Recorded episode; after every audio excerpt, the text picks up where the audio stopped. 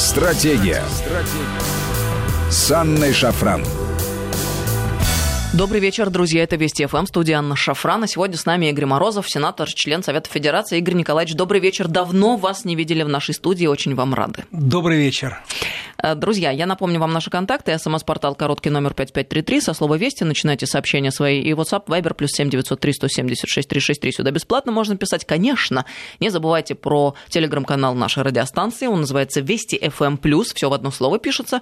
Ну и подписывайтесь, друзья, на мой канал. Он называется «Шафран» русскими буквами. Легко найти и просто подписаться. Мне будет приятно, а вам интересно. Надеюсь. Э, Игорь Николаевич, у нас сразу несколько тем э, на повестке. Но давайте начнем с ЕС, поскольку наш президент э, выступил на, высшем, на заседании Высшего Евразийского экономического совета, расширенном заседании, сказал, что организация географию, сотрудничество расширяет, интеграционные процессы благоприятно воздействуют на рост экономик, способствуют повышению уровня жизни людей, и что важно, сейчас организация ведет переговоры о сотрудничестве с 13 странами. То есть это о том, что как бы э, не было неприятно нашему самому главному заокеанскому противнику, а дело-то э, наше живет, и есть а, стороны и страны, э, которым весьма и весьма интересно сотрудничать с нами и иметь какие-то общие дела и точки соприкосновения точно есть. Мне кажется, что интеграционные процессы, которые начались на постсоветском пространстве Э, в нулевые годы, э, после того, как э, Владимир Путин пришел к власти и сразу приступил к восстановлению деловых партнерских отношений с бывшими братскими республиками. Этот процесс дал сразу импульс тому, что в 2010 году был создан таможенный союз, затем единое экономическое пространство, которое после этого перешло на новую стадию интеграции, это Евразийский экономический союз. Сегодня фактически президент России подводил определенные итоги а, нашему экономическому союзу, говоря о том, что мы вышли на очень серьезные региональные рынки и переговорные процессы со странами, которые хотели бы войти в евразийский рынок. И э, то, что э, сегодня создана модель э, зоны свободной торговли между ЕАЭС и Вьетнамом, дало понимание того, что это очень эффективная такая норма нормального взаимодействия наших пяти стран и тех, кто хотел бы работать с евразийским рынком. А, поэтому то, что э, будет заключено, э, заключено новое соглашение о зоне свободной торговли с Сингапуром, это уже как бы следующая интеграционная ступень, потому что Сингапур – это финансовый центр Азиатско-Тихоокеанского э, региона. И поэтому то, что присутствует премьер-министр Сингапура, это очень символично для ЕАЭС.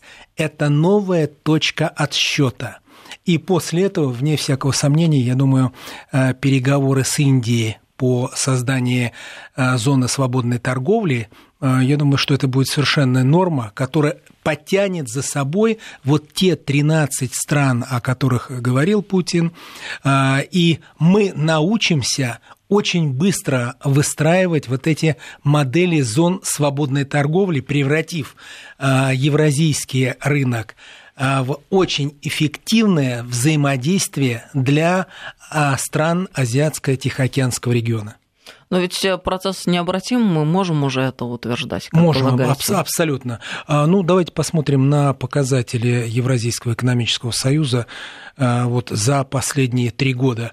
Посмотрите, как растет внутренняя торговля наших пяти стран. И экспорт растет быстрее, чем импорт в три раза. Это означает, что а, мы сильны не только углеводородами, но и а, новыми высокими технологиями, с которыми мы вышли за пределы а, нашего внешнего контура ЕАЭС.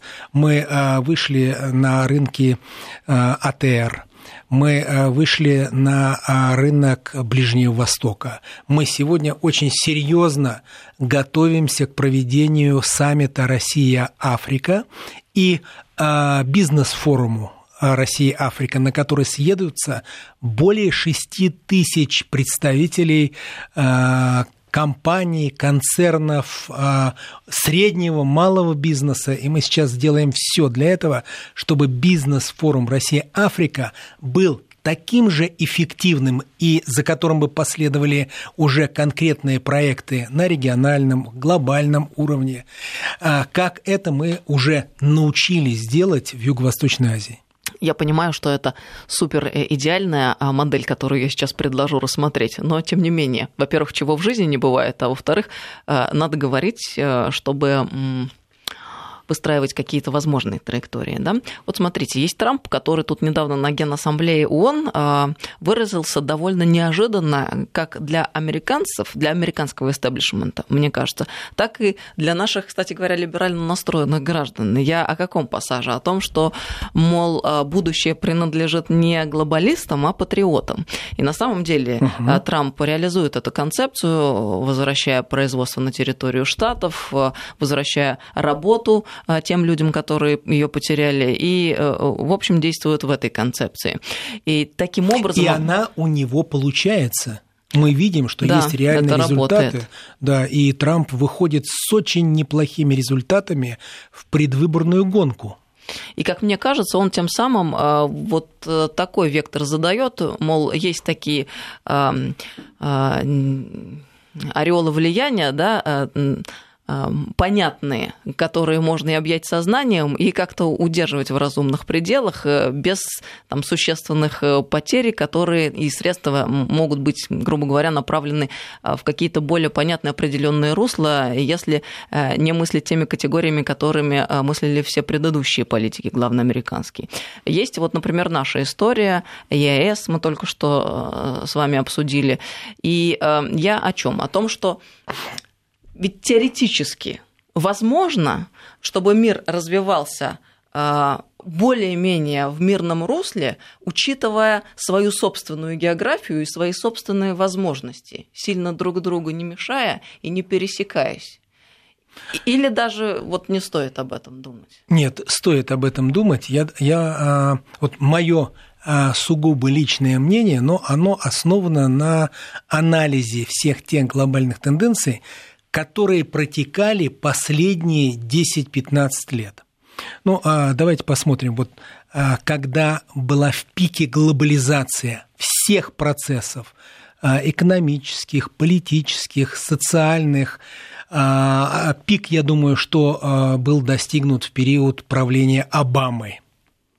Но он хотел выстроить мир по-американски, с позиции американской исключительности, доминируя в этом глобальном мире и, самое главное, пытаясь навязать всем свои модели восприятия мира через ну, практически беспрекословное повиновение Белому дому. А, вы помните его заявление о том, что а, экономика России разорвана в клочья, она изолирована, и мы так хотели. Ну вот где сейчас Обама с его а, вот этими голословными заявлениями? Мы видим, что экономика а, Евразийского экономического союза интегрируется в региональную и а, интегрируется очень успешно, очень эффективно. И Россия является лидером этого процесса. Мы а, давайте посмотрим на это как бы по, по изоляции. А экономика разорвана в клочья. Ну, вот мы а, в ближайшее время, там, через три дня, будем рассматривать бюджет. У нас уже поступления, основные поступления в бюджет приходятся на не нефтяные доходы, а на Э, наш промышленный капитал, на сельское хозяйство, на другие сектора, в том числе и высокотехнологичной продукции. Подождите, вы сказали основная часть? Основная, да, основная часть дохода, не конечно, не нефтяные, да, это а, уже не первый год, а как бы это, я так думаю, что продолжается уже а, пятый год, вот эта тенденция. Но мы сейчас посмотрим а, те цифры, которые нам а, дает Минфин, и если я не ошибаюсь, то на нефтяные доходы приходится всего 34%, по крайней мере, так было в прошлый год. Вот посмотрим, а, какие цифры будут в этом году. И поэтому то, что в условиях жесткой модели санкций Россия продолжает развиваться вместе со своими партнерами по Евразийскому экономическому союзу. Россия развивается в сторону Азиатско-Тихоокеанского региона. И при этом несет в себе вот эту идею справедливого экономического и политического мира, чем мы очень привлекательны для всех наших партнеров, о которых Путин сегодня говорил в Ереване. То есть 13 стран готовы с нами выстроить систему зон свободной торговли, а более 20 международных организаций с нами уже сотрудничают.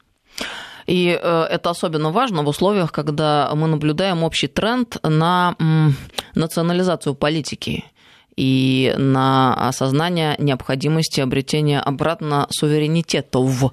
Я про многие и многие страны да, говорю да. И вот э, завершая как бы ответ на ваш вопрос, а можно ли вот в этом глобальном мире выстраивать равные отношения?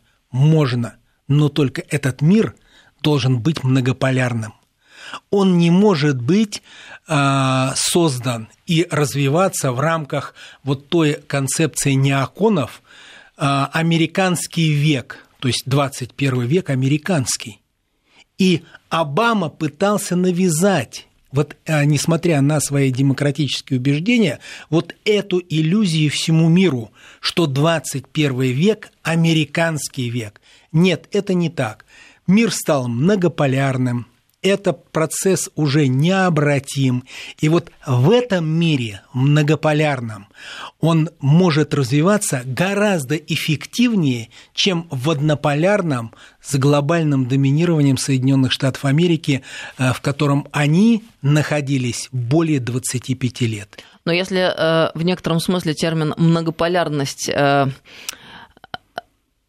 сложен, немного, то а мы можем сложен? Ина... подождите, мы можем иначе да. выразиться. Что такое многополярность, о которой вы сейчас говорите? И это про то, что отношения между странами выстраиваются на основе взаимного уважения, а, паритетных начал, да, да э, когда стороны... А, ну, говорить проще, ну как Путин, вот он, говорит, он волю, говорит просто на основе справедливого мира. Справедливого ну да, кстати мира. говоря, красиво сказано. Конечно. Правильно, просто и понятно. Вот и все. И смотрите... Ну просто нас... справедливо это звучит несколько пафосно порою.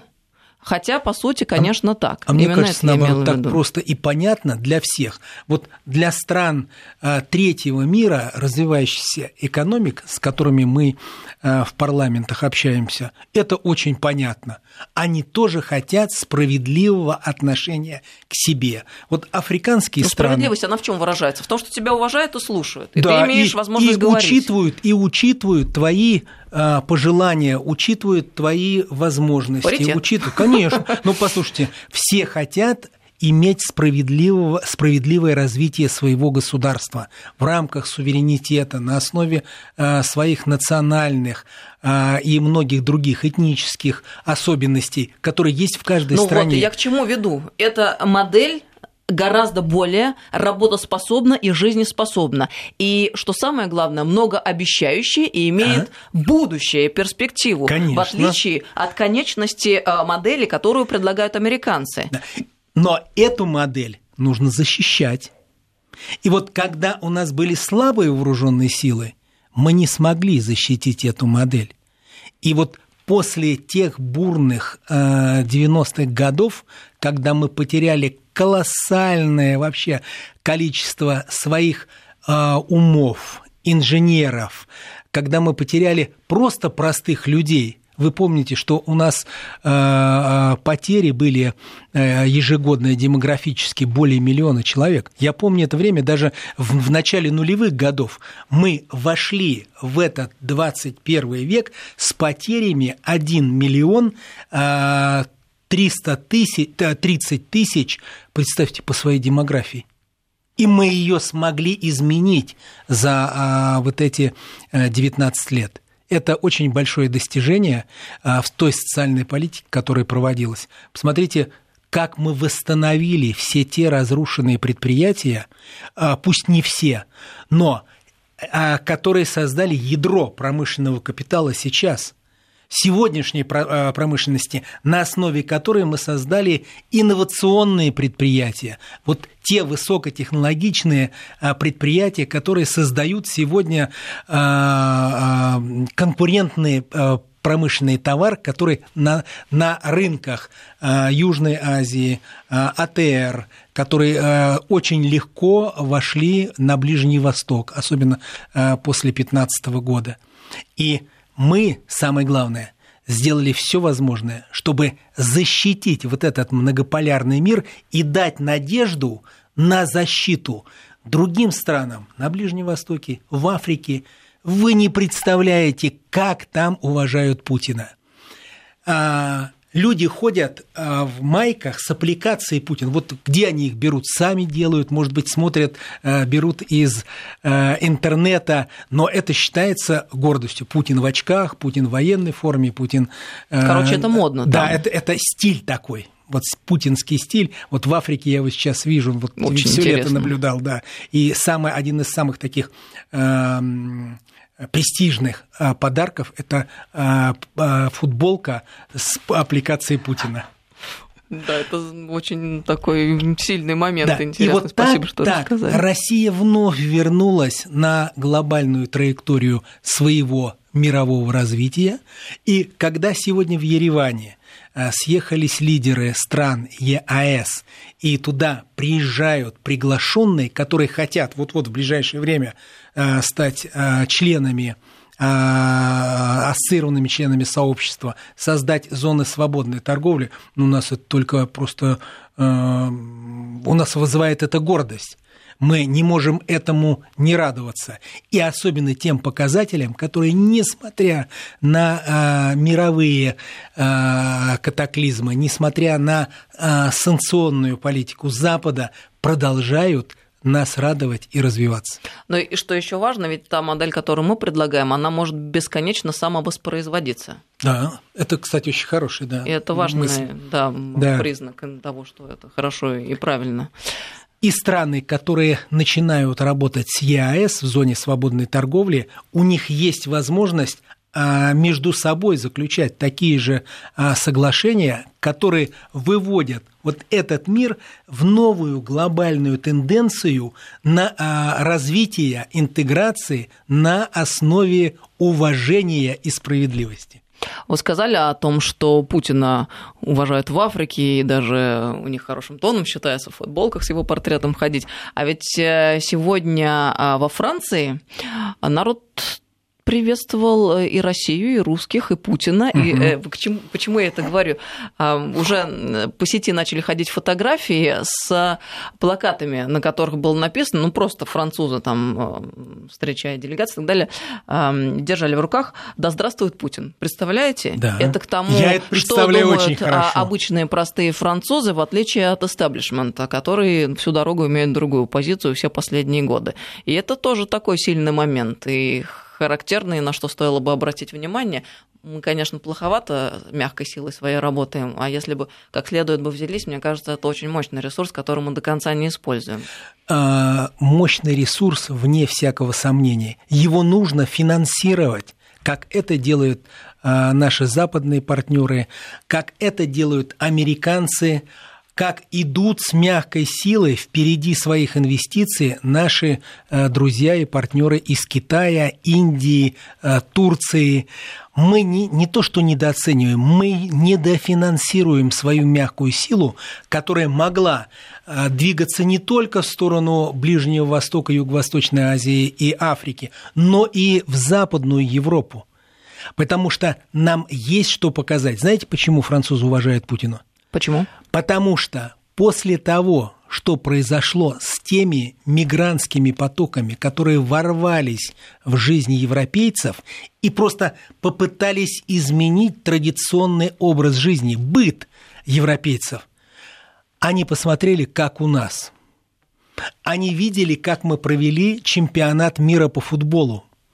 И они видели, как мы работаем э, на миграционном направлении законодательно, жестко управляя этим процессом и интегрируя всех тех, кто к нам приезжает в течение года по российскому законодательству, обязывая людей уважать наши законы, нашу историю, наши основные религии мира и быт и спокойствие наших людей. Вот так вот мы разговариваем с вами, Игорь Николаевич, а попутно еще сердце кровью обливается. По какой причине? По причине того, что и долгов у нас нету, и деньги вроде бы есть, и нацпроекты есть, но какая проблема? До такой степени все зарегулировано, что люди боятся просто иметь дело с государственными деньгами, потому что обязательно к тебе придут, попросят отчитаться, угу. и попадешь в большинстве случаев. Это раз. И два, та регуляторная гильотина, которую объявили некоторое время назад, а, а, сколько препонов а, значит, она встречает на своем пути, потому что у нас очень часто бывает поручено ведомствам, подлежащим реформированию, реформировать самим себя. Удивительные вещи. Вроде бы просто, и задача поставлена, и все хотят, но, но не может. Аня, но это, а, я, я считаю, тому, что... что одна из наших проблем государственного управления – вот кажется, идеи просто они мощные, они правильные. И э, я понимаю, что... А давайте договорим. Этот да, разговор да. важный. Сразу после новостей просто многоточие поставим. Игорь Николаевич Морозов, сенатор, член Совета Федерации с нами. Э, продолжим скоро. Стратегия. Стратегия. С Анной Шафран. Добрый вечер, друзья. Мы продолжаем беседу. С нами Игорь Николаевич Морозов, сенатор сегодня. 5533 Вести, СМС-портал, WhatsApp, Viber, плюс 7903 176 363. Но мы не, говор... не договорили э, разговор по поводу экономической нашей внутренней ситуации. Давайте тогда вы закончите, Игорь Николаевич, вас прервали, двинемся дальше. Я, я очень коротко. А, мы не так давно внимательно анализировали, а, что у нас происходит с национальными проектами. Их 12 на них выделены деньги. И вот, казалось бы, все направления, они совершенно четко должны определить будущее России в ближайшие пять лет. И импульс, который должны дать национальные проекты, он очень сильный был по своему замыслу. Но давайте посмотрим на выполнение национальных проектов. Они наполнены на одну треть наполовину. Почему? Потому что система управления, она у нас находится в очень тяжелом положении, в том числе в регионах. Но эти люди будут себя защищать, конечно, кто же откажется от э, полномочий, от возможности прийти, отрегулировать, спросить, поставить задачу. И вот наше глубокое убеждение, что нужно больше возможностей дать бизнесу, не администрировать его настолько, чтобы у бизнеса пропало желание, пропала предпринимательская инициатива развиваться на вот этих направлениях, которые финансируются э, российским бюджетом. И э, я думаю, что вот те мастер-классы, которые президент вместе с Кириенко начал преподавать нашим губернаторам, они очень полезные, очень полезные, потому что он пытается соединить управление на региональном уровне через губернаторов и федеральный уровень в лице министров, чтобы все выходили на одно понимание в решении тех или иных вопросов, связанных с национальными проектами, а главное с запуском на региональной экономики. И это можно сделать только опираясь на а, бизнес через очень а, четкое управление экономическими мерами, не администрированными. Только в этом случае мы сможем повторить китайцев, которые запустили административными а, методами всю свою рыночную экономику. Вот это для нас должен быть пример. Ну, вот к нам э, Алексей Маслов э, приходит в студию, часто Я его всегда слушаю. Востоковед, да, вниманием. очень большой специалист. Да. Просто слушаешь и поражаешься, насколько порою легко достичь результатов тогда, когда есть воля, это раз, и два, когда есть э, четкий и строгий контроль за чиновниками, которым поставлена задача. Потому вот. что если вы, к тебе вы... приходит а... предприниматель, будь добр в течение неделе реши вопрос. А если не решил, ты несешь ответственность. У нас не несут ответственность те чиновники, которые на местах. Да ты не За... только на местах. Все идет, все, все ошибки управления или, скажем так, искажение вот этих правильных идей, мыслей и проектов идет сверху. Вот смотрите, элементарно. У нас в этом году год театра. И по э, предложению Валентина Ивановны Матвиенко президент дал поручение выделить на ремонт, реконструкцию, восстановление региональных и муниципальных театров дополнительно 5 миллиардов э, рублей. Вы что, думаете, вот год прошел, заканчивается, вы думаете, хоть один рубль выделен? В год театра какому-то одному э, э, театру э, в провинции. Просто Ни одного рубля. Технические средства не дошли, что ли? Не просто так? технические средства, а почему-то Силуанов принял свое решение, что тех средств, которые выделены по программе «Культура» и национальным, э, национальному проекту, достаточно, а решение президента и его поручение выделить эти средства для него не имеет никакого значения. И получается опять, Минфин мало того, что э, скажем так, контролирует все вот эти потоки, он еще и управляет решениями, которые принимаются президентом. Но нам не хотелось бы, чтобы Министерство финансов стало администрацией президента, а э, министр финансов стал президентом России. Тогда другая система управления государством. И вот Против этого, конечно, мы должны всегда выступать, и я думаю, что у нас состоится очень серьезный разговор по этому вопросу на парламентских слушаниях по бюджету следующего года. Ну вот у нас люди слушают, которые, в частности, вовлечены в вопрос э, решения ситуации с регуляторной гильотиной и пишут, что с большим трудом идет, и вообще по следам нашего разговора ремарки такие, что у нас государственный монополистический капитализм. И самое главное, ведь вы говорите о том, что президент осознает ситуацию ситуацию и понимает цели и задачи, ставит. А, к сожалению, какое-то колоссальное сопротивление на уровне всех министерств, ведомств, я не знаю. Ну и, конечно же, этажами ниже. Как это преодолеть? Вопрос. Я э, думаю, что э, преодолеть можно только одним путем в данной ситуации волевым решением руководителя. И после этого должны быть э, мониторинги, со стороны парламента в том числе, потому что нам в Совете Федерации легче это делать, потому что мы работаем с регионами, мы, мы палата регионов. Нам видно, как проворачивается колесо а, того или иного национального проекта в регионе и почему это происходит. Вот как я вам рассказал а, ситуацию в год театра с восстановлением и реконструкцией театров. Но ведь такая была задумка, такой был вообще ход со стороны президента.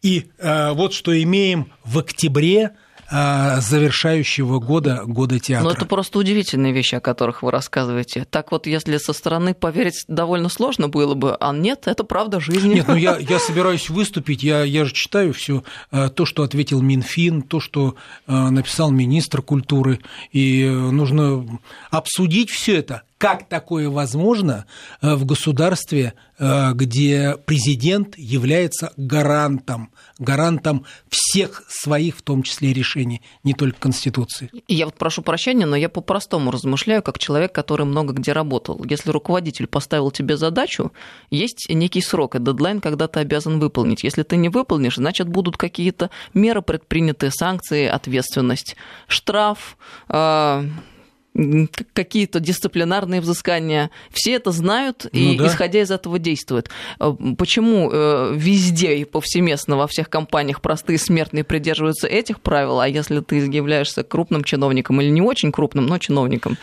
то Аня, э, в отношении мне, тебя другие правила действуют. Мне, мне кажется, что э, все очень просто. Вот у нас есть ряд очень мощных, сильных э, министров в кабинете министров, да, мы их видим. Это министр а, просвещения, это а, ну, достаточно сильный а, министр промышленности и торговли. Так вот, министры сильные, а концерт не играют. Дирижер слабый. Все очень просто. Нужен еще один Путин, но только на правительстве. 5533 Вести – это наш СМС-портал, WhatsApp Viber, плюс 7903 176 363. Макрон выразил поддержку российской делегации в ПАСЕ. А, Эммануэль Макрон полностью поддерживает возвращение российской делегации к работе в Парламентской ассамблее Совета Европы, а, заявил во время выступления на заседании ПАСЕ. Он а, эти слова сказал, объяснил мнение свое убеждением, что российский народ близок к ценностям европейского гуманизма. Он же участвовал в его создании. Россия, по его словам, фундаментально европейская страна, и если она выйдет из организации, наступят самые негативные последствия для европейских народов. А, Еще цитату приведу. Вступление в нашу организацию России принесло очень много для всех сторон, для российского общества мораторий на смертную казнь. Это, кстати, большой вопрос.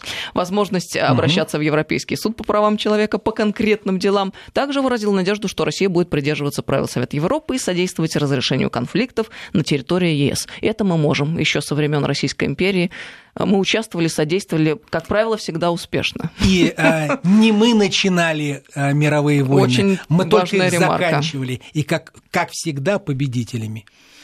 А именно диалог Теперь с Москвой, да, по словам французского президента, позволил провести обмен между Россией и Украиной. Да, в ПАСЕМе мы вернулись, украинцы сильно переживают на этот счет, но там в ПАСЕ особенно не заметили. Ну да, пять стран вот они попытались, там а, Украина, Грузия, три прибалтийские маленькие республики а, бойкотировать а, ПАСЕ, да, ну кто их там видит? Они что из себя представляют? Ну, наверное, члены нашего европейского сообщества, делегации самые маленькие просто из всего нашего парламентского европейского сообщества. Но хотят о себе постоянно заявлять, а заявлять нечем. Ну просто вот а, один а, министр сказал, что а, это гордость. Вот Вафен СС, легионеры, это те, кто просто были карателями на территории Белоруссии, Украины, западные части России, тогда Советского Союза. Представляете, министр обороны вдруг говорит, что это гордость нации. Вот, вот, пожалуйста, вот теперь представители этой Прибалтийской республики, они пытаются э, бойкотировать э, парламентскую ассамблею. Ну и что? Что там, что от них там изменится? Вот Макрон говорит правильно, его стоит уважать за, такой, за такое понимание роли России в европейских делах. Я думаю, он хорошо учил историю, он помнит э, 1814 год, да, и я думаю, помнит другие события, когда Россия спасала Европу. И нам не надо рассказывать про европейскую демократию, потому что мы ее видели и в годы Великой Отечественной войны, и после этого, и мы видели на примере Ближнего Востока в 2003 году и в 2011 году в Ливии. А, поэтому мы сегодня должны перевернуть вот ту историю 2014 а, года, на которую просто Запад сделал опору по э, указанию Белого дома и развернул против России санкционную политику. Все, она провалилась того президента Соединенных Штатов Америки просто нет.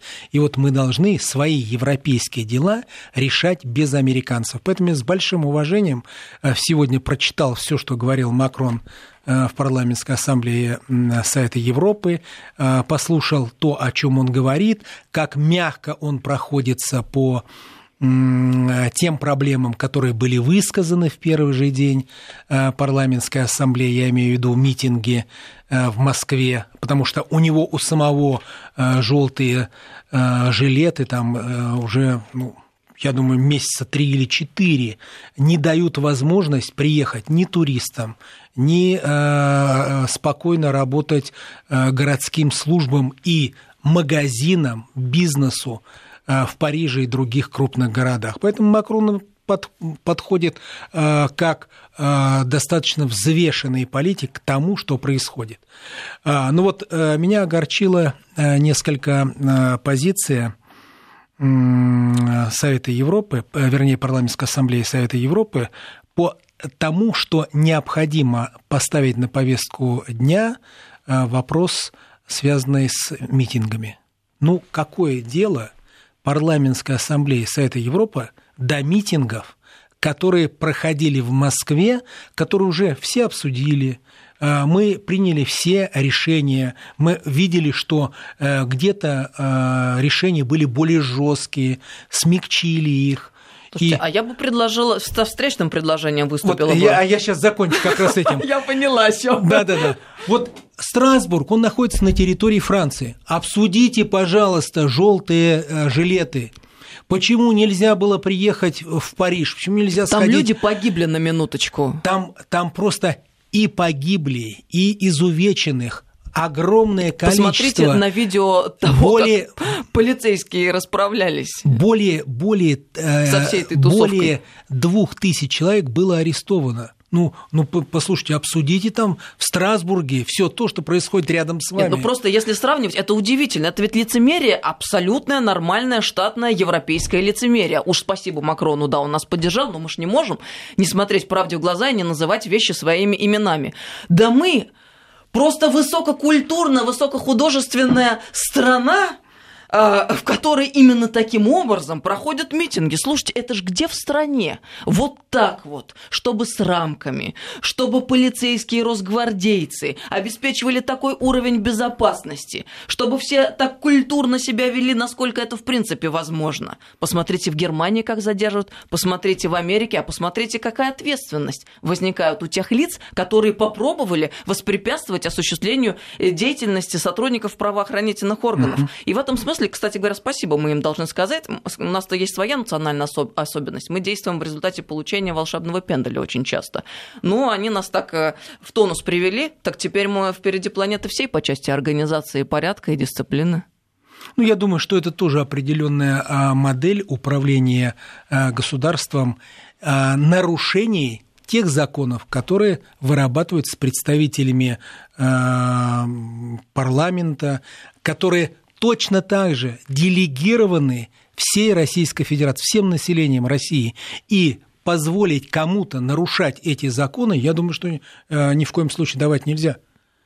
Действовали э, наши правоохранители в рамках тех законов, которые мы приняли, которые были одобрены, и э, мы никому не позволим вот так нарушать безопасность тех людей, большинства людей, э, которые хотят гулять, работать, э, передвигаться по городу, с тем, чтобы вот не попасть под жернова вот этих несанкционированных митингов. Вот, честно говоря, Игорь Николаевич, до живого дошло, каждый раз, когда я слышу вот эти вот рассуждения в пользу бедных со стороны европейских стран, когда они нам что-то там а, пытаются указать, как мы должны себя вести, что делать, это вот делают те люди, которые по менталитету своему и по сути своей коллаборационисты. Мы что, во время Второй мировой войны с фашистской Германией, что ли, только воевали? Да мы, по сути, воевали с Третьим Рейхом, который себя включал ну, практически всю Европу. Кто ну, там, кто там не отметился? Конечно. Но это, это и был Третий Рейх. Это и был Третий Рейх. Он начинался со второго, да, это тоже была вся Европа. Правительство а, Виши, давайте конечно. мы Макрону вспомним. Ань, я думаю, что а, мы уже эту тему прошли, мы а, сделали... Не, ну просто эти люди учат нас там себя красиво вести. Манерам они нас учат. Эвгенскую конференцию вы свою вспомните, как вы евреев всех предали а потом что-то предъявляете нам. Сталина с Гитлером пытаетесь уравнять. Извините. Я думаю, что наши коллеги, э, которые поехали в национальной делегации в ПАСЕ, они дадут полное разъяснение тому, что хотят услышать от нас наши европейские партнеры. Там достаточно сильная команда э, и с Государственной Думы, и с Совета Федерации. Я полагаю, что э, дискуссии там особой и не будет дадут все разъяснения, которые э, хотят или не хотят, но придется услышать э, западным парламентариям. И последнее, с вашего позволения, Игорь Николаевич, вот э, в этом же контексте всегда вспоминается эпизод с Шарлем Азнавуром, когда ему задавали вопрос, что мы, вы, мол, делали во время Второй мировой войны. А у него такие воспоминания. Он пел в ресторанах, в кафе, ну да, там были какие-то проблемы, но в целом они вели нормальную свою размеренную обычную жизнь. В то время как у нас люди гибли миллионами. Как моего прадеда заживо сожгли э, в сарае, потому что он возглавлял партизанский отряд. И многие-многие миллионы людей, ни одной семьи нет, которых война не затронула. Уже в конце концов сколько можно? Как-то, я не знаю, мы вроде сами для себя э, об этом говорим и заявляем четко, но ощущение, что туда вовне таки не дорабатываем. Аня, это как раз та мягкая сила, о которой мы начали с вами говорить в начале передачи. Мягкую силу нужно профинансировать, чтобы мы при с этой мягкой силой со своим вот тем огромным национальным достоянием литературы, истории приходили в западный мир и отстаивали те свои позиции, которые мы с вами хотим отстоять. Хотим довести эти позиции до а, наших партнеров, которые проживают в Западной Европе. У нас не очень много времени осталось. Можно вот такой вопрос, немного философского характера. А вообще, в принципе, понятно, что человеческая цивилизация, человеческое общество, оно привыкло жить какими-то вот иллюзиями, но мы всегда создаем некий образ будущего, идеалы, а, системы. Одно из последнего, если про европейцев говорить, Европейский Союз, большая европейская семья, европейский дом, мультикультурализм. И вот, собственно, мы сейчас наблюдаем а, в общем, конец всей этой истории. Понятно, что эта концепция не работает. Э, начинали хорошо, а закончили там хиппи против войны выступали, самые большие войны на Ближнем Востоке, когда были развязаны и с с участием кого? Давайте и Ливию, Ирак, и Сирию, и вспомним все, что там было. Вот вопрос такой.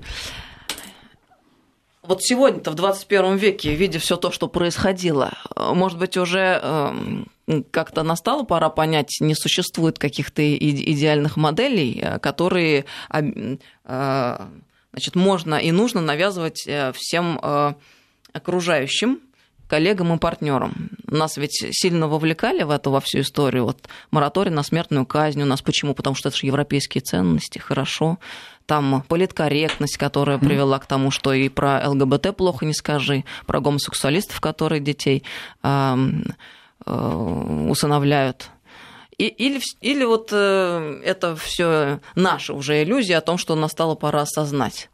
Нет, я думаю, что э, каждый мыслит в силу своего восприятия мира, но мы постоянно говорим нашим западным партнерам, что у нас есть и те, и другие, и у нас нет запрета на свободу личности. Даже вот э, в тех вопросах, которые только что вы раскрыли.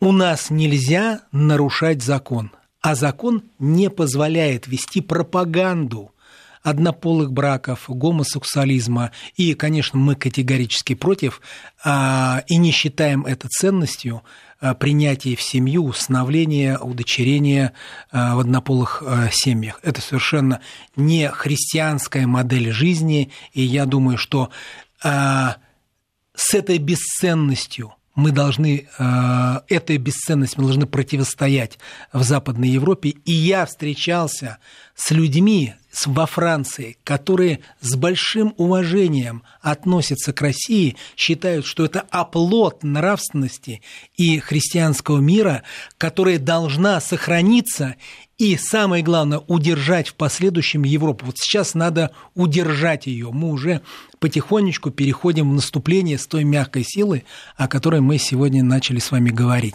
Я думаю, что это целая большая тема, которая требует серьезного осмысления. А у меня накануне такой же разговор был с французом Игорь Николаевич, и он восхищался тем, что мы имеем волю стоять на своем, отстаивать традиционные ценности. Более угу. того, собирается переезжать в Россию жить и гражданство получать, представляете? А, на, мне э, один француз сказал, с которым я вот недавно разговаривал, что он знает что 500 человек хотят приехать в Россию только по этой причине, потому что они хотят, чтобы дети учились в правильных нравственных традиционных ценностей. И Россия является сегодня образцом. Спасибо вам большое за духоподъемную беседу, Игорь Николаевич. Игорь Николаевич Морозов, Спасибо, сенатор, Аня. член Совета Федерации, был Спасибо с нами сегодня вам, в студии. друзья. Стратегия. Стратегия. С Анной Шафран.